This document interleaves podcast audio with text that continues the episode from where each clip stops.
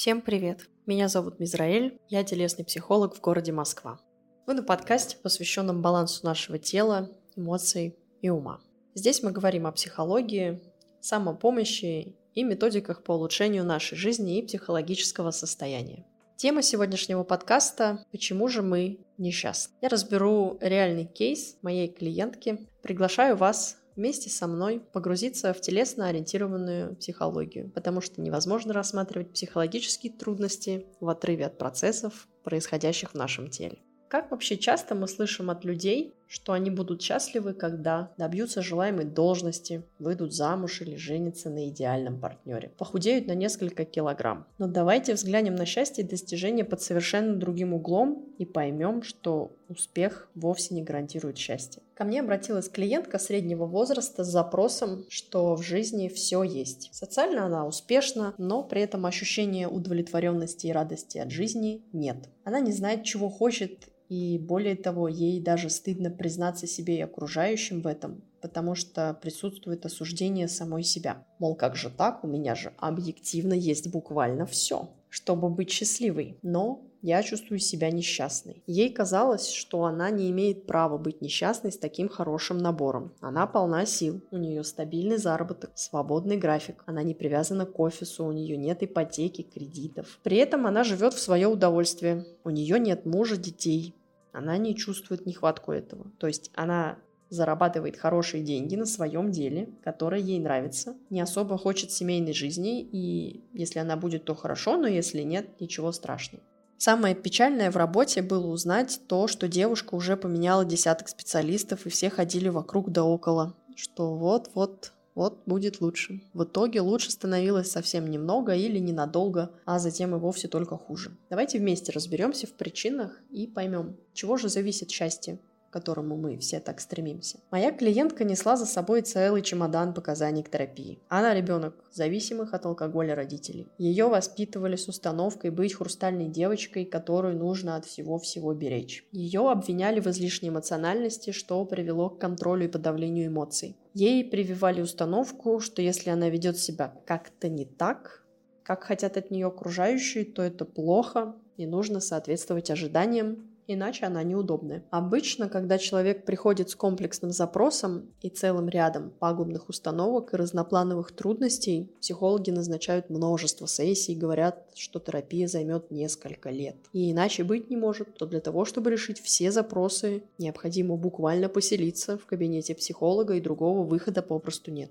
Я же хочу показать другую сторону. Терапия может быть эффективной и без откатов в прежнее состояние, если работать не только с убеждениями в голове, но и с телом, включая в работу наши мышцы и практический опыт, работая с телесными зажимами и непосредственно с, самой, с самими травмами. На первой сессии мы выяснили, что по ощущению клиентки счастье должно быть, но его вроде как бы и нет. В ее случае было очень много перекосов, то есть у человека действительно есть все, чего она хотела и с чем ассоциировала свое счастье, но совершенно не было того самого чувства и удовольствия от жизни. Не было и даже понимания, что нужно изменить в своей жизни, чтобы почувствовать счастье, ведь казалось, все и так есть. В чем же причины отсутствия счастья у клиентки? Все кроется в пунктах, которые я выявила во время первой сессии. Во-первых, Дети, которые растут с зависимыми родителями, с родителями, которые бьют своих детей, с эмоционально незрелыми родителями. Это дети с повышенной тревожностью. Такие дети учатся определять по голосу, пьян ли родитель. По микромимике стараются понять, что не нравится папе или маме, чтобы родители вдруг не взялись за ремень. Дети таких родителей привыкают взвешивать каждое слово, потому что непонятно, из-за чего обидится мама и по какой причине в семье произойдет скандал. И вырастая, тревожность этих детей лишь растет. Они распространяют этот паттерн поведения на свои собственные взаимоотношения с миром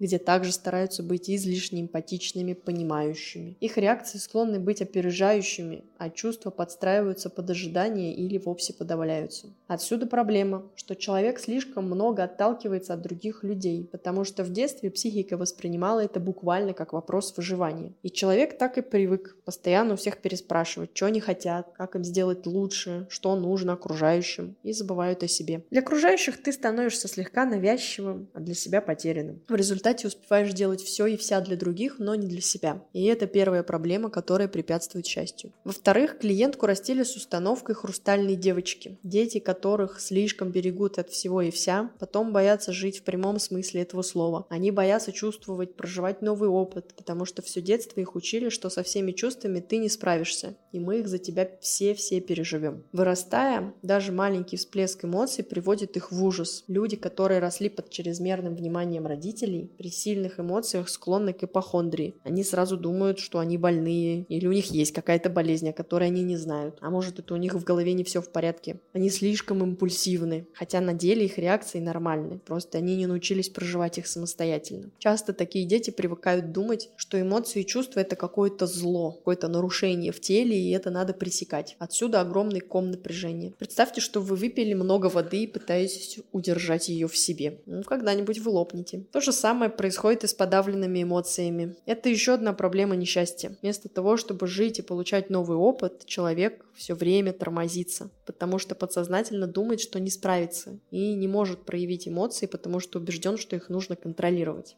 В-третьих, установка быть хорошим, удобным, тихим. Ну, это прям бич нашей культуры. Хорошие девочки и прилежные мальчики. Ну как вы там, подросли? Когда у родителя 100 дел, две работы, нет никакого отдыха, дети либо должны быть удобными, либо нахрен их. Сюда же добавляется миллион, а что люди подумают, что подумают про нашу семью, что скажут другие, не позорь меня, можете дописать еще сюда свой пункт. В общем, поведение маленького человека всегда должно быть каким-то. При этом правил у этой игры нет. Каждый раз, блин, не попадаешь в настроение родителя. И ребенок еще не знает, что выиграть невозможно. Потому что не он не такой, а родитель несчастный. Вырастает ребенок примерно таким. Моя мама была недовольна мной, поэтому я учился быть хорошим. А когда я вырос, я всем недоволен, потому что у меня не было времени заниматься своей жизнью. Я занимался настроением мамы. И теперь я жду, что кто-то будет делать то же самое. То есть жду все хорошее, и при этом мне все не нравится, потому что я просто сам не знаю, как мне быть счастливым. Я не научился распознавать свои эмоции и свои желания. И этот круг повторения родительского сценария замыкается. Что опять же таки является причиной, почему человек, независимо от условий жизни и достижений, чувствует себя несчастливым. Вот и получается такое комбо несчастья. Я все время тревожусь о том, а что другие. Я боюсь собственных чувств и желаний, потому что все все за меня уже решили. Ну и, наконец, я всю жизнь учился, как бы сделать хорошо другим, и так и не понял, а как же хорошо мне. В связи с этим, что бы у вас ни было, что бы вы ни достигли, вы не будете чувствовать счастье. С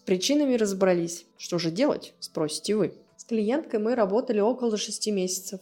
Сначала она ходила примерно раз в неделю, на третьем-четвертом месяце уже пореже, примерно раз в две недели. Привычка формируется от двух до восьми недель, а новые паттерны поведения и принципы мышления – это тоже своего рода привычка. Я всегда об этом говорю на всех своих подкастах и своим клиентам. Поэтому я рекомендую с глубоким запросом ходить первые два месяца регулярно, чтобы сформировать новую привычку наблюдения за собой, развить новые навыки по отношению к себе и к миру, к близким. На встрече нам важно было размотать клубок того, как устроено то, почему клиентка несчастна, хотя все имеет. После этого мы принялись прорабатывать ее запрос комплексно. Работали не только с головой, но и с телом, потому что тело – полноправный участник психических процессов и также участвует в формировании привычек. На сессии клиентка училась дышать через зажатые мышцы, таким образом расслабляя их, прорабатывая проблему повышенной тревожности и неумения проживать эмоции телом. Ее проблема также была в том, что она уходила от конфликтных ситуаций, стесняясь показать себя и отстоять свои границы, что также говорило о сидящей глубоко установке быть хорошей и быть удобной. Как-то я закидал ее теннисными мячиками до тех пор, пока она не начала их обратно откидывать. Вот так в игровой форме можно научиться реакции, которую страшно проявлять в жизни. Таких упражнений действительно действительно много. Важно просто найти специалиста, который поможет глубоко проработать именно ваш запрос и подобрать эти упражнения конкретно под вас. После каждой сессии я даю домашнее задание. Это очень важная часть работы, но при этом я понимаю, что не у всех есть большое количество свободного времени. Поэтому я всегда делаю так, чтобы домашнее задание гармонично встраивалось как бы в саму жизнь, чтобы терапия становилась частью дня. И таким образом будет сложно не выполнить домашнее задание или пропустить его. Более того, такие домашние домашние задания гораздо более эффективны, потому что они приближены к вашей жизни. Нет смысла решать то, чего у вас нет.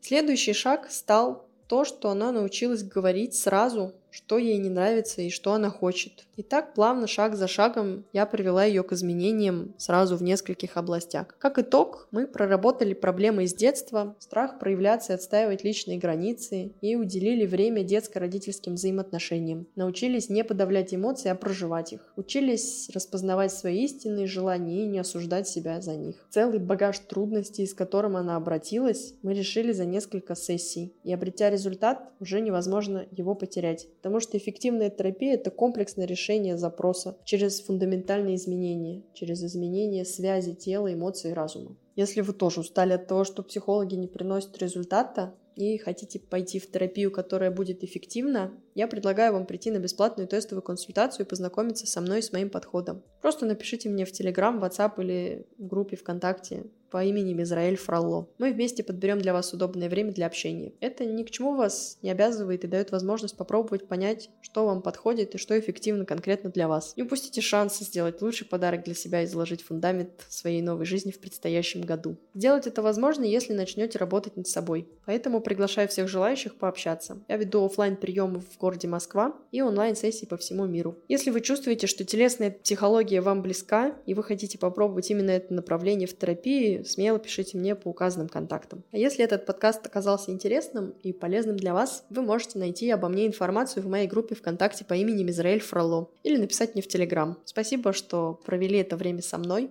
До новых встреч на подкасте, посвященном психологии нашего тела.